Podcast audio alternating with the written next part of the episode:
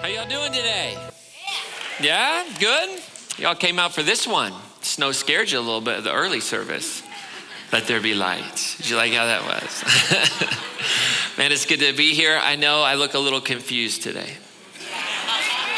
I know, I know, I know. And here's the deal I grew up in Indianapolis. A lot of fond memories of the Colts losing. Those were before the Peyton. I literally moved out of Indy when they drafted Peyton. So, yeah, thank you. Some of you understand. Like, ooh, that was those were tough days. Those were tough days.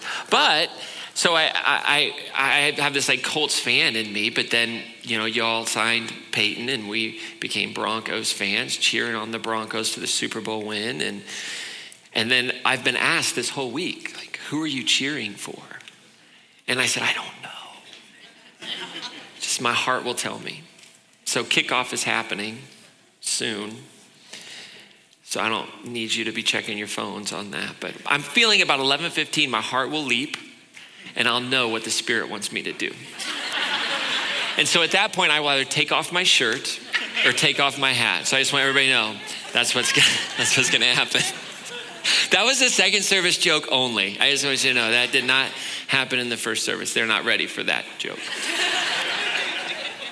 Well, inside your program are some talk notes. We're going to have a little bit of fun here as we explore what God might have for us today as we continue our series, Hope Rising. If you're a guest, thank you for being here today. My name is Ryan Howell. I am the lead pastor here at uh, Crossroads, and it is my privilege to have served here for this incredible tenure of six weeks.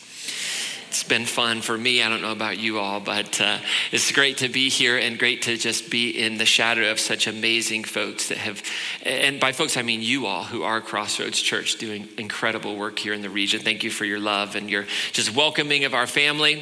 Uh, and, uh, and it is good to be here. So we're in this series, Hope Rising talking about how God can take piles of ashes in our lives and bring something new. It's the whole theme of what has become known as the Christian faith. I would prefer to call it the way of following Jesus. The whole message of Jesus is really a rhythm. It's death and resurrection. It's death and resurrection. This is what God does. We see it in nature. We see it all around us that there is this universal theme of death and resurrection, right?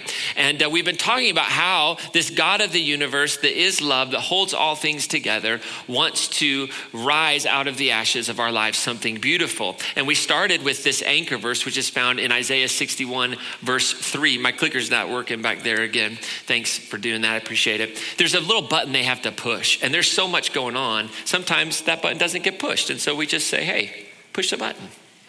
And it works. It's like magic. Oh, sorry, Halloween, we'll talk about magic. So, Isaiah, Isaiah 61, verse 3, there is an alien in the back of the room, which is kind of fun for me as I preach. Everybody turn around.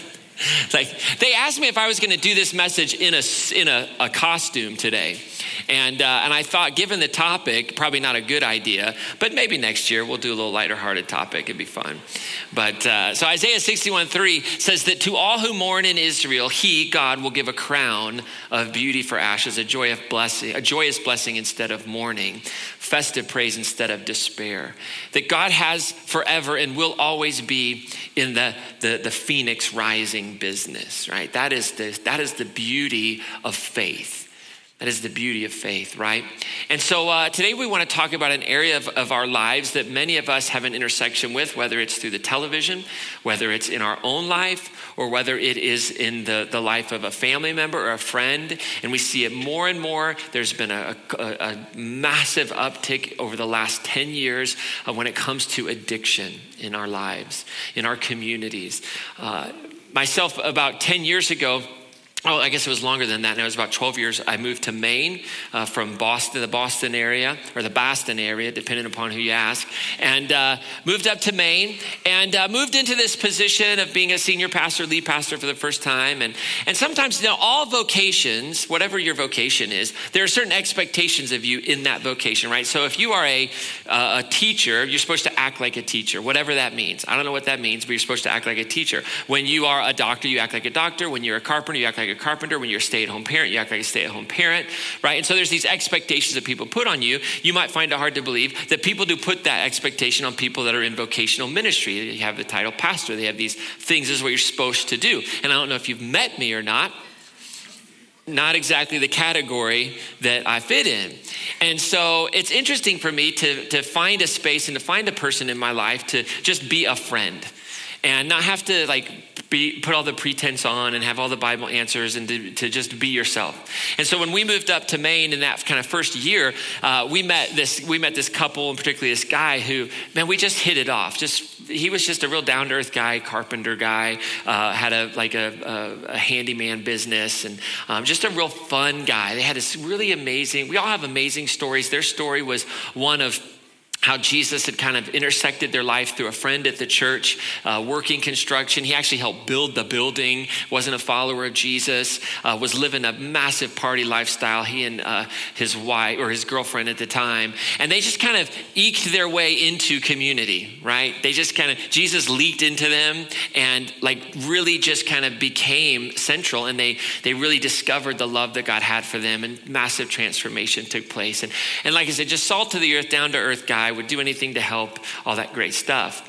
And uh, one day, after about three or four years of just friendship, and he was my movie guy, we'd call, we'd let's go see a movie, and I never have to like explain why, as a pastor, I was going to see that movie, you know.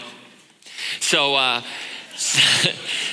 I refer back to not being a good pastor, I guess. But so we would go out hang out and we just be ourselves and have good conversation. Well, one day I got a phone call that my friend had fallen from about 20 feet on some scaffolding and he had taken a massive fall and they had rushed him to the uh, emergency room the hospital and he was in uh, surgery and they didn't know whether or not he was going to make it. And so we went over to there uh, to the hospital to be with them. And i didn't realize sitting in that like waiting room with his wife that what was going to ensue and happen over the next six years of their lives and our lives of the chaos and the confusion and the hurt and the pain from this massive traumatic injury. Because what what grew out of that traumatic injury was a, a lot of physical uh, restrictions. He, uh, my friend had broke his back in numerous places, broke his hip, um, had, had, some head trauma, uh, and so was never really going to fully recover and gain all of his uh, gain all of the skills set back that he had before in terms of carpentry and things like that. I mean, he recovered, but he was in a lot of pain, chronic pain every day of his life. And he also went through a lot of emotional pain, emotional pain of losing his profession, of losing everything, lost his home, lost everything because of the fall. He was a subcontractor, no insurances were covered. Uh, that business of contractor, subcontractor can be gray in a lot of states, and who's supposed to carry the insurance? And so there's a lot of pain turned into a pretty big lawsuit uh, between uh, this person and another friend of mine who is a part of the church who had actually been a huge part of bringing this person to the Lord. And so you have all this spiritual trauma, mental trauma, physical trauma going on.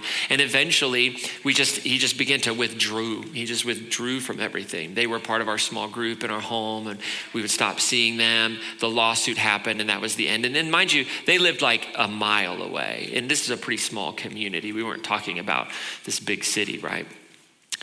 And so we just would kind of reach out and do everything we could and, and just to invite back into community. And there was just a distance, there was a separation there. And then one day, uh, a Facebook message got returned. And my friend responded and said, Yeah, let's get together. I, I need to get together. So I went over and just found he was in a bad space. The pain medication that he was on had become uh, an addiction. And uh, he just said, I need help. And so we spent the better portion of two weeks trying to find a uh, detox center that was free, that he could afford, getting in in, making the phone calls, all that stuff. And we were able to do that. And then they slowly started to reconnect. Right? So we started to have this relationship kind of reemerge. They actually came back into the church building and the uh, our whole church just really embraced and encouraged and loved them. And, and it was just this wonderful kind of moment. But there was still this kind of drifting in and out and drifting back and forth and struggle that they experienced with ever fully connecting in. And I wish I had a really happy ending to this story. But I, don't even have an ending to the story because we're still in it. Because when we left our community, uh, there was still, I hadn't had contact with my friend for about five, six months. I don't know what they, he was doing, if he had kind of relapsed into the addiction to the pain medicine, if he was still doing well. I don't know. And so we just walked away with this kind of open space of what is the, the scoop here. And when I was going through that with him, I realized I don't really know anything about addiction like this. I know about addiction in my own life, the things that I struggle with, what I wrestle with, those types of things, but I really had never had an intersection with a chemical dependency with a friend. It was just not part of my story at that time. And so I thought, well, if I need to figure this out, the only way to do that is to read a book or watch a TED talk. Those are right, that's how you learn anything these days. And so I just kind of began to talk with folks and do some research and listen. I came across this TED talk by a guy named Johann Hari. And in this TED talk, which is entitled Everything You Think You Know About Addiction is Wrong, my world was kind of rocked in one sense, but it was also like duh, right? It was one of those moments. And so I want to say this as we kind of march into this talk uh, is that I am probably the least qualified person to really talk about addiction. Not because I don't have my own addictions. That's not the, the issue. Is that I'm really, I'm not an addiction counselor. I don't know if you know it or not, but the word addict or addiction is not found in the Bible. And believe it or not, the Bible is my area of expertise. Uh, so, so like I, I, I, say that right now that I come to this conversation with you all uh, really in a humble way. That I recognize that there may be things that I say that your intersection with addiction would say, well, my experience has told me something different, and I want to validate that right now. And I want you to know that I think that's wonderful. And that there may be things that I have to share today that you go, I don't know about that. And that, that's what's a wonderful experience in response. And there may be some things that you go, ah, oh, that's interesting. I'm going to look into that.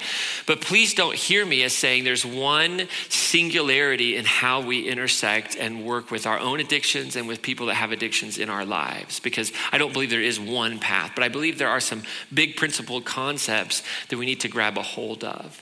And so he gives this TED talk, right? And I'm going to share a lot of the TED talk with you, some of the insights from it. I'd encourage you to go watch it.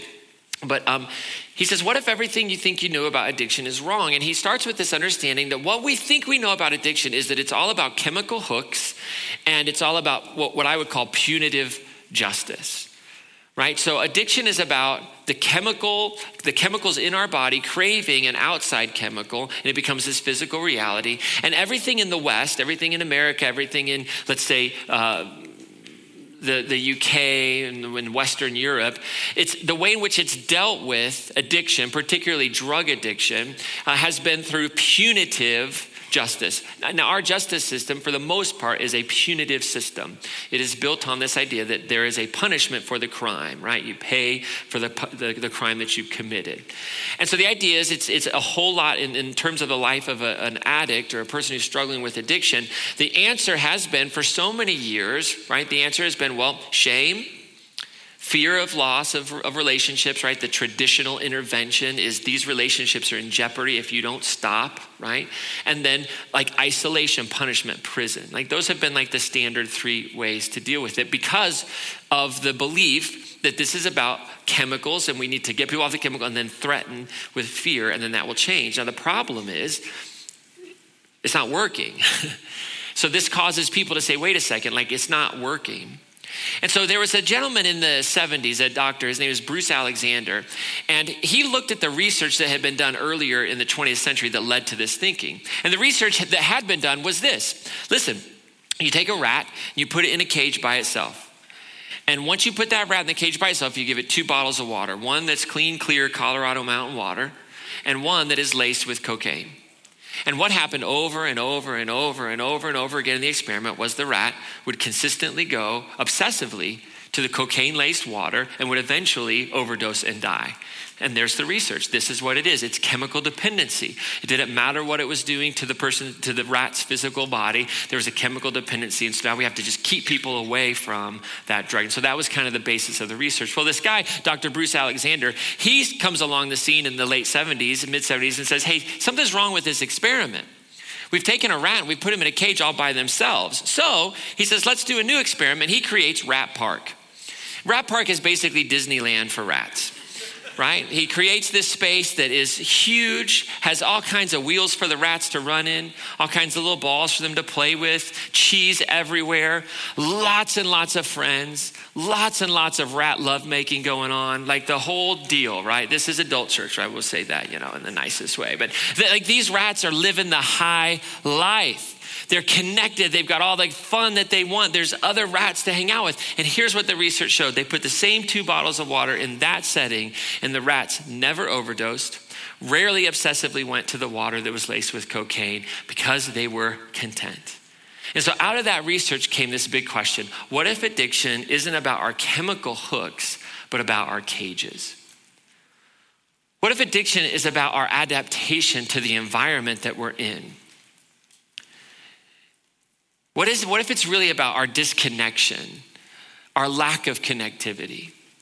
And I would suggest, given what's happened over the last 20 years with the boom of our, our of technology and our, and our connectedness with Facebook and Twitter and all these things that I think are a true sense of community. I'm not down on any of those things. But I think what has happened is we've seen a rise in addiction, and the research shows how important connectivity is. The addiction that we see is really a symptom of a disconnection epidemic, that we've lost genuine, authentic, life affirming, life giving community. And now we can stay connected in a lot of ways. We can get information, we can even encourage one another. But the real interconnectivity that happens in flesh and blood community is down. All the research shows that. And so a little bit later on, there was a professor in the Netherlands recently who came out, okay, who like was going on and on about was going on this research. And he suggested that maybe we shouldn't even be using the word addiction. Maybe we should be using the word bonding. Because what happens and what he would suggest was that as human beings, we're wired to connect with one another. We're wired in such a way that we need meaningful, purposeful human connectivity and, and purposeful work. And he said, so what happens is when, when you have this longing, desire, innate wiring as part of the human species to connect relationally, and that connection can't happen for whatever reason trauma, it doesn't happen because there's just life has beat you down. It doesn't happen because geographically you cannot connect. Whatever it might be, the body craves something that will substitute and numb the pain. And then we have the birth of addiction. And you think about it, the language that we even use when we talk about uh, overcoming addiction, we talk about withdrawal signs, right? Withdrawal symptoms, the word usually refers to the physical symptoms of withdrawal when you go into a detox facility or detox center or you're, you're trying to get something out of your life. And that doesn't, it's not always drugs. I mean, we be addicted to a lot of things, right? Like, if you think you're not addicted to sugar, go two weeks without sugar. Like, I can tell you right now, there are withdrawal symptoms to getting sugar out of your system. But the reality is, he says, like, I, and I'm saying the language of withdrawal even shows that there's a bond that has happened to replace a different bond. Now, this is all the research. So, what do you do when the Bible, like I'm a person of faith, Jesus, I think, is kind of centered to my life most of the time. I mean, I'm going to be honest, I'm not perfect, right? I mean, some of you think I am, and I appreciate that, but uh, just get to know me a little bit, right? So, so what do you do? Well, I started to say, well, okay, so the research is showing that connectivity, connection, purpose is important. Does the Bible, like this foundational kind of document that I read through the lens of Jesus that helps me make sense of trying to honor this God that is behind everything, does that scripture speak of this at all? And I'm, I was fascinated that absolutely fundamental to the thread of humanity throughout the scripture is connectivity. Ecclesiastes chapter 4, verse 12, which is probably the most depressing book in the Bible. Right? If you have ever if you've ever read or studied scripture and you started with Ecclesiastes, you'd be like, this is the worst religion ever.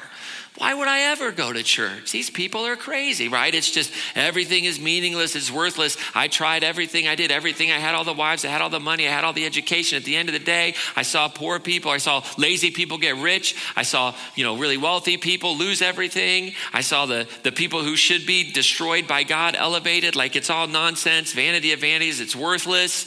Here's the deal eat, drink, be merry, enjoy work a little bit, good night, drop the mic, end the book. Like that's,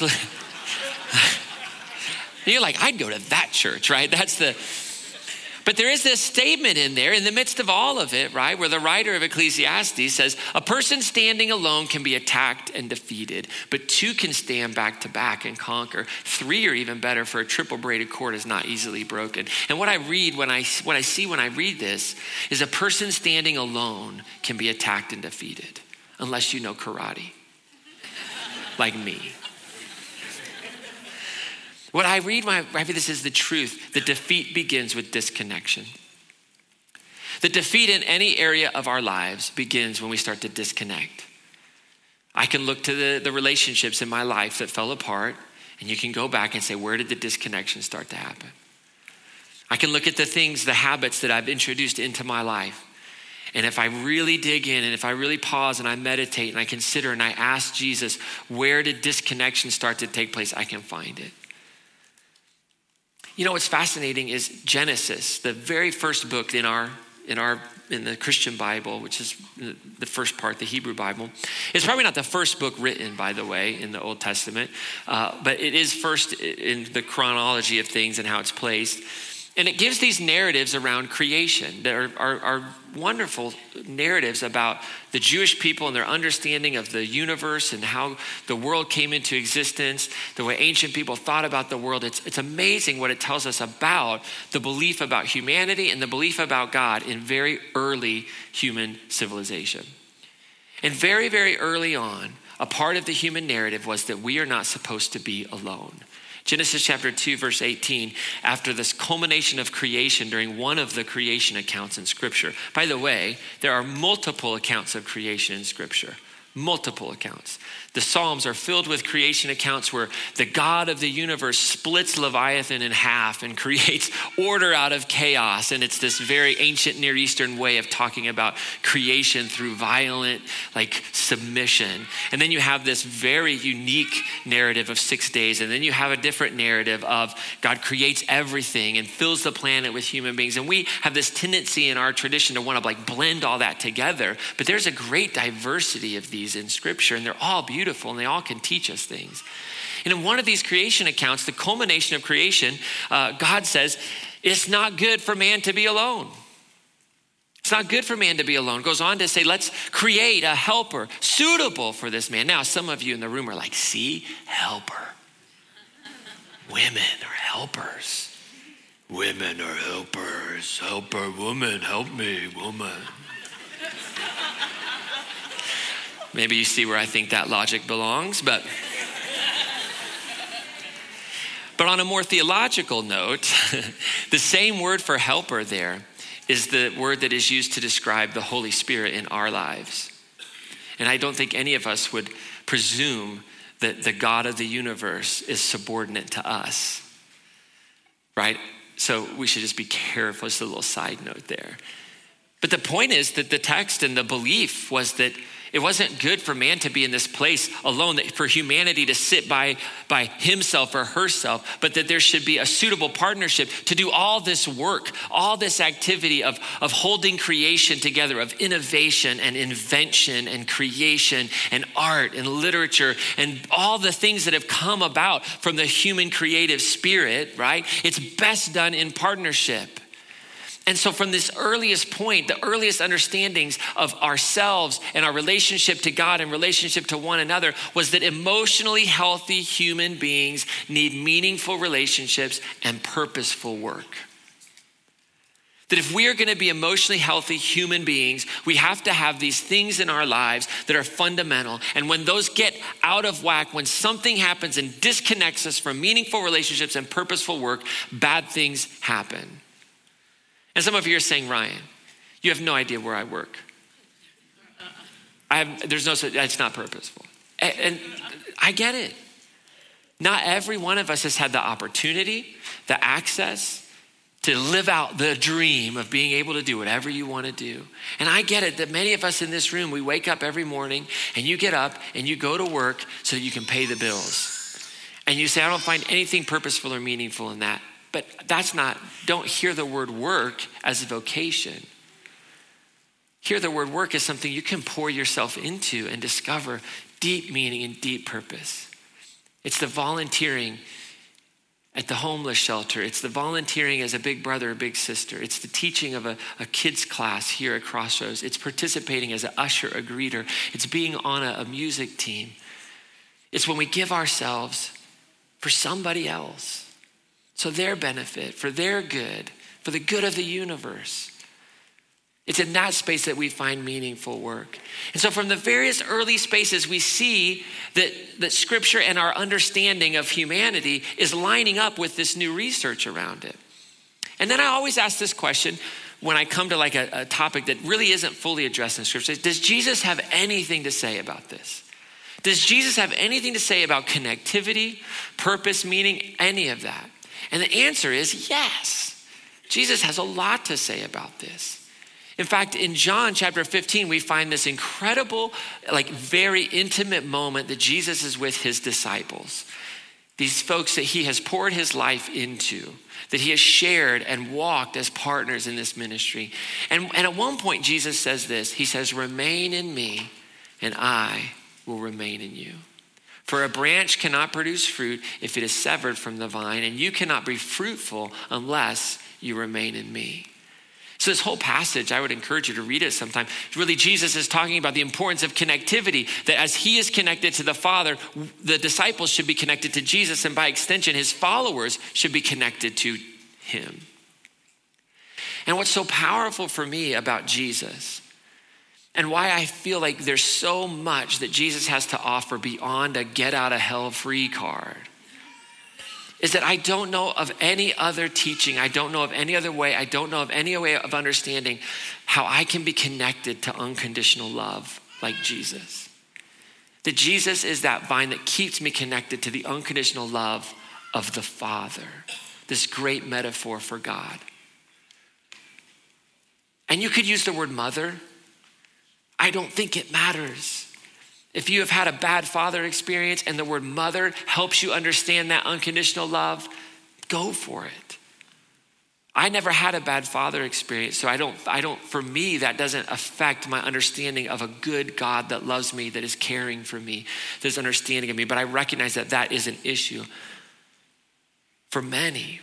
But that's what Jesus does. It. And Jesus, I think, calls us to remain in Him so that we can stay connected to the Father. And what Jesus shows us is this space of unconditional love. Unconditional love. And so when we think of all this stuff, here's where I think the, the, the landing point is for us is that relationships, purpose, and unconditional love are the keys to healing addiction. I really do believe that. Not only are they the keys to healing addiction, I think they're the keys to preventing addiction. So, here's a few pro tips for your everyday normal life. You're gonna walk out of here, right, today, after the, hopefully after the Oktoberfest, and you're gonna live your life. So, here's some things to think about. Number one, learn to braid your life. Learn to braid your life. A cord of three strands is not easily broken. I wanna encourage you in your life to develop the habit of braiding you, yourself, and community. This is a preventative measure as well as a recovery measure. You, yourself, and community. I happen to believe that a healthy community of Jesus followers is the best community to braid into your life. It's not the only one. I think there are good ones out there, but I think it is a, a great space, especially one like ours that says everybody's welcome all the time. And so we learn to braid ourselves. And Celebrate Recovery is a community of people doing the hard work of braiding. They're doing the hard work of rebonding their lives to, the, to more appropriate things. So, what is rebonding? Rebonding is recognizing that I've bonded to something that's unhealthy to replace a disconnection that happened. It's deconnecting from that thing. And that's a long process, okay? I say it in 10 seconds, but that can be lifetime, that deconnection. And then I'm reconnecting all while staying connected to God and to others. And that deconnect, reconnect, those are overlapping things. This is not like step one, step two, step three, right? I get it, it's a 12 step program, but that's not how this works, right? I mean, there's overlap. I am deconnecting from this, this, this harmful agent that I bonded to. And while I'm deconnecting, I'm reconnecting to healthier things in community, right? And so some days I'm forward and back and forward and back. Here's a great story of Levi, who's a part of our church, who's sharing a bit of his rebonding story through Celebrate Recovery. Check it out. Hi, I'm uh, Levi Schneider, grateful believer in Christ, uh, in recovery from uh, alcohol. Um, originally came from uh, Romania 17 years ago, uh, and this is kind of where the story started.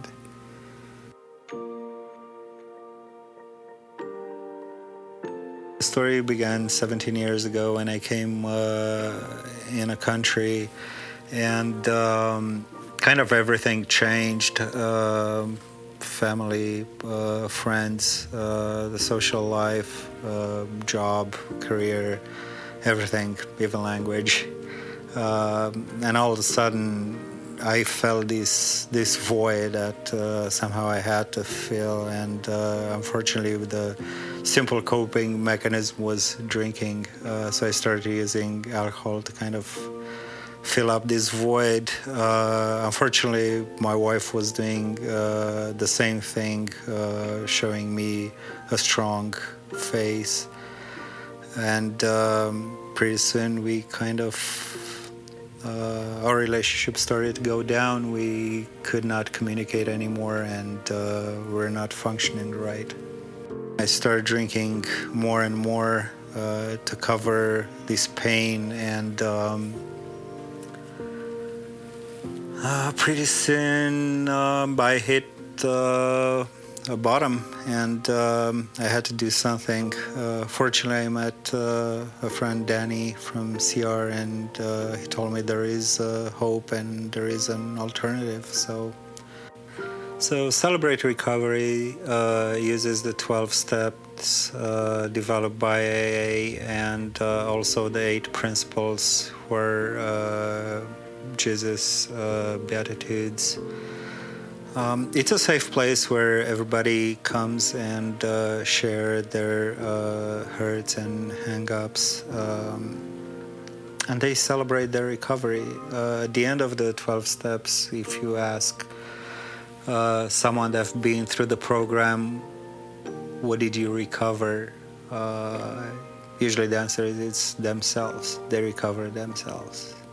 So when I first came at uh, CR, uh, when I met uh, Danny, uh, I was in a, such a sweet denial that I didn't even realize I was in denial. Um, I knew that something's. I was not happy. I knew something, something was wrong, but I couldn't point it. Um, you need a lot of courage to to realize that something's not okay with you and then you need a little bit more courage to to point it out and even more to share your story with uh, with people. And that's part of the process and it's liberating if you feel like something's not right there if you feel like you can do more you can be happier or not necessarily looking on the outside for your happiness or things to make you happy, come talk with us. Did you hear in his story that he was connected, Romania, family, and then the disconnection starts, right? We're all vulnerable to that. So I want to encourage you as well as you find yourself intersecting perhaps these moments, maybe you have a family member, a friend, is to be Portugal. Be Portugal. What in the world does that mean? Let me give you this in one minute, okay? In 2000, Portugal had a massive epidemic. They were, the, they were the leading nation in Europe when it came to heroin addiction. 1% of the population of the whole nation was addicted to heroin. That is astronomical when it comes to national numbers. 1%, right? So they put together a group of people. The prime minister, the opposition uh, leadership came together and said, We got to fix this. They, they, tasked a group of scientists, doctors, uh, politicians to come up with a solution. They came back a year later and said, We need to decriminalize all drug use. But if we do that, we have to pour every dollar we would have poured into the punitive justice and put it into restorative justice programs, restoration, recovery, job training. And that's what they did. So they set out on this process in 2001. And 19 years later, the research is showing really, really good movement because they did things like okay, there's a problem, we identify the problem. Rather than putting a person in prison, they would they have steps to help restorative care, therapy, uh, psychological work, all those things. But then they also said, we need to reconnect you. And so when a person was ready, if they were trained as a mechanic or technician, they would go to a, a, a shop and say, if you will hire this person, we will pay half their salary. Tax dollars. We'll pay half their salary for one year. So they poured all that money that was used in separation, all that money that was used in punitive, and said, how do we, how do we get programs that actually pour us in? And, and as they did research and as they interviewed people, when they started to have a reason to get up in the morning, the addiction started to lose its, its authority and its grip. And so, unconditional love, the ability to, as best as we possibly can, offer and extend unconditional love, restorative care, work with people in terms of belief in connecting them and, and developing that. So, if you are in that space, those are fundamental and foundational. And then the, the last thing is for all of us is a preventative. Invest time in real, deep, flesh and blood relationships. I get it. These relationships are far more complex and nuanced than a Facebook friend. I, want to thank some of you for staying today because you walked in and the back sections were closed. You're like, I don't know if I should stay or not. They closed my seat. And then a whole bunch of you showed up, so we opened them up. That's awesome. Some of you haven't sat this close to somebody in a long time, but there's something powerful that happens.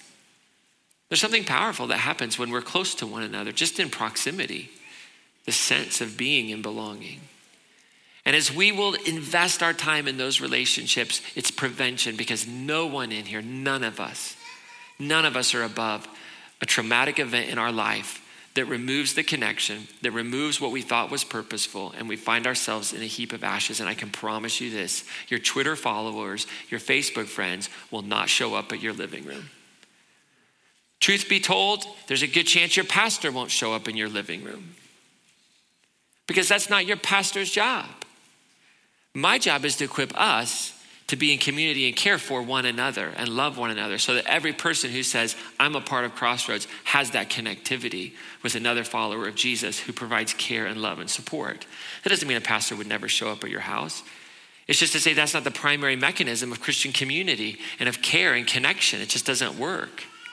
And so, if we will invest in those relationships, we are setting ourselves up for that moment when disconnection happens. And if we will do this, if we will pour ourselves into unconditional love, if we will if we will set ourselves up and say i'm going to invest in real relationships if we'll start to flip the script a little bit around punitive justice and restorative justice the lord will begin to work and do amazing things. We see it over and over again in people's stories and they find purpose and connection out of the ash heap. And that's beautiful.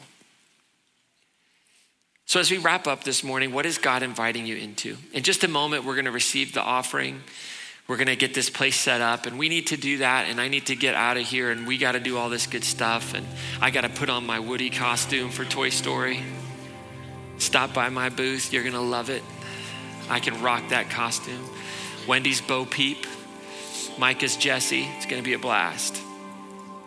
But before we do all that can i give you the gift of a minute to just reflect and invite god into your life a little bit today and hear from heaven. So I hope that God is inviting you to be generous this morning when we receive the offering. I believe in what we do here at Crossroads. I'm excited to be a part of it. Our family, we tithe. We give above and beyond to tithe to ministries and support work because I believe generosity is powerful. And so I invite you, and I hope God is inviting you to be generous to support great ministries like Celebrate Recovery and like our outreach uh, of Oktoberfest and the people that organize us to do that. Maybe God is inviting you to something a little bit more specific around our topic today. Maybe there's an area in your life where you feel vulnerable to disconnection and unhealthy bonding. You've started to lean towards something, and, and the Lord just kind of whispered into your heart today or something whispered. You don't even know what it is. You might not have the language of God, that's fine. But something came to your mind. Maybe you just need to reflect. Maybe God's inviting you to begin braiding your life with Celebrate Recovery. You know, there's been a, a struggle, a hurt, a habit, a hang up, something that you've bonded to that's holding you back. And you need to just give it a shot and, and take that step of courage this Friday night. Go to Celebrate Recovery. Let me tell you something there's no shame, there's no dishonor. There is no undervalue. There is only courage in being to say, I think I might have something holding me back. And it's you, you become an example for all of us. And maybe God's inviting you to invest in a person this week, a face to face relationship, somebody you love dearly and you haven't connected with face to face in a while. And you say, I need to do that. So as you have your Connect card, as you're getting your offering ready, I'm going to give you 45 seconds of silence, just a little bit to close your eyes and ponder what is God inviting you into today. And I don't know what the Spirit of God is going to whisper to you. I just believe that the Spirit of God will whisper to you if we'll listen. It doesn't take a long time. And if we'll trust, if we'll trust that when we ask God to speak, God speaks because God is a good God.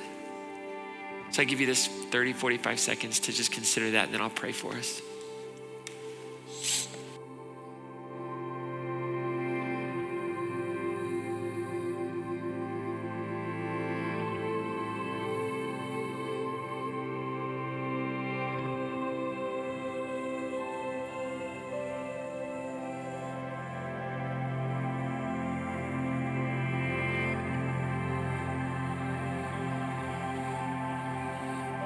Lord, we look to you. Whisper to our hearts. Transform us. Give us the wisdom to know what you're inviting us into and the courage to step into it today. And for those whose lives are intersecting with addiction, I pray that you would understand the unconditional love of God, that you are loved by God perfectly, and that there is nothing you could ever do that would cause this God of the universe to love you any more or any less than God loves you right now. That God loves you the same if you are trapped in addiction or if you have overcome addiction or if you have never struggled with addiction, that God loves you perfectly. May you hear that this morning and may it give you hope and may it give you the energy and the courage to take the steps into the transformation that God wants to do in your heart and your life. And now, God, may we have an amazing party for our community here. May it be filled with people who need smiles and candy and kids. In Jesus' name we pray. Amen. Amen. Welcome, Roddy's going to get us out of here.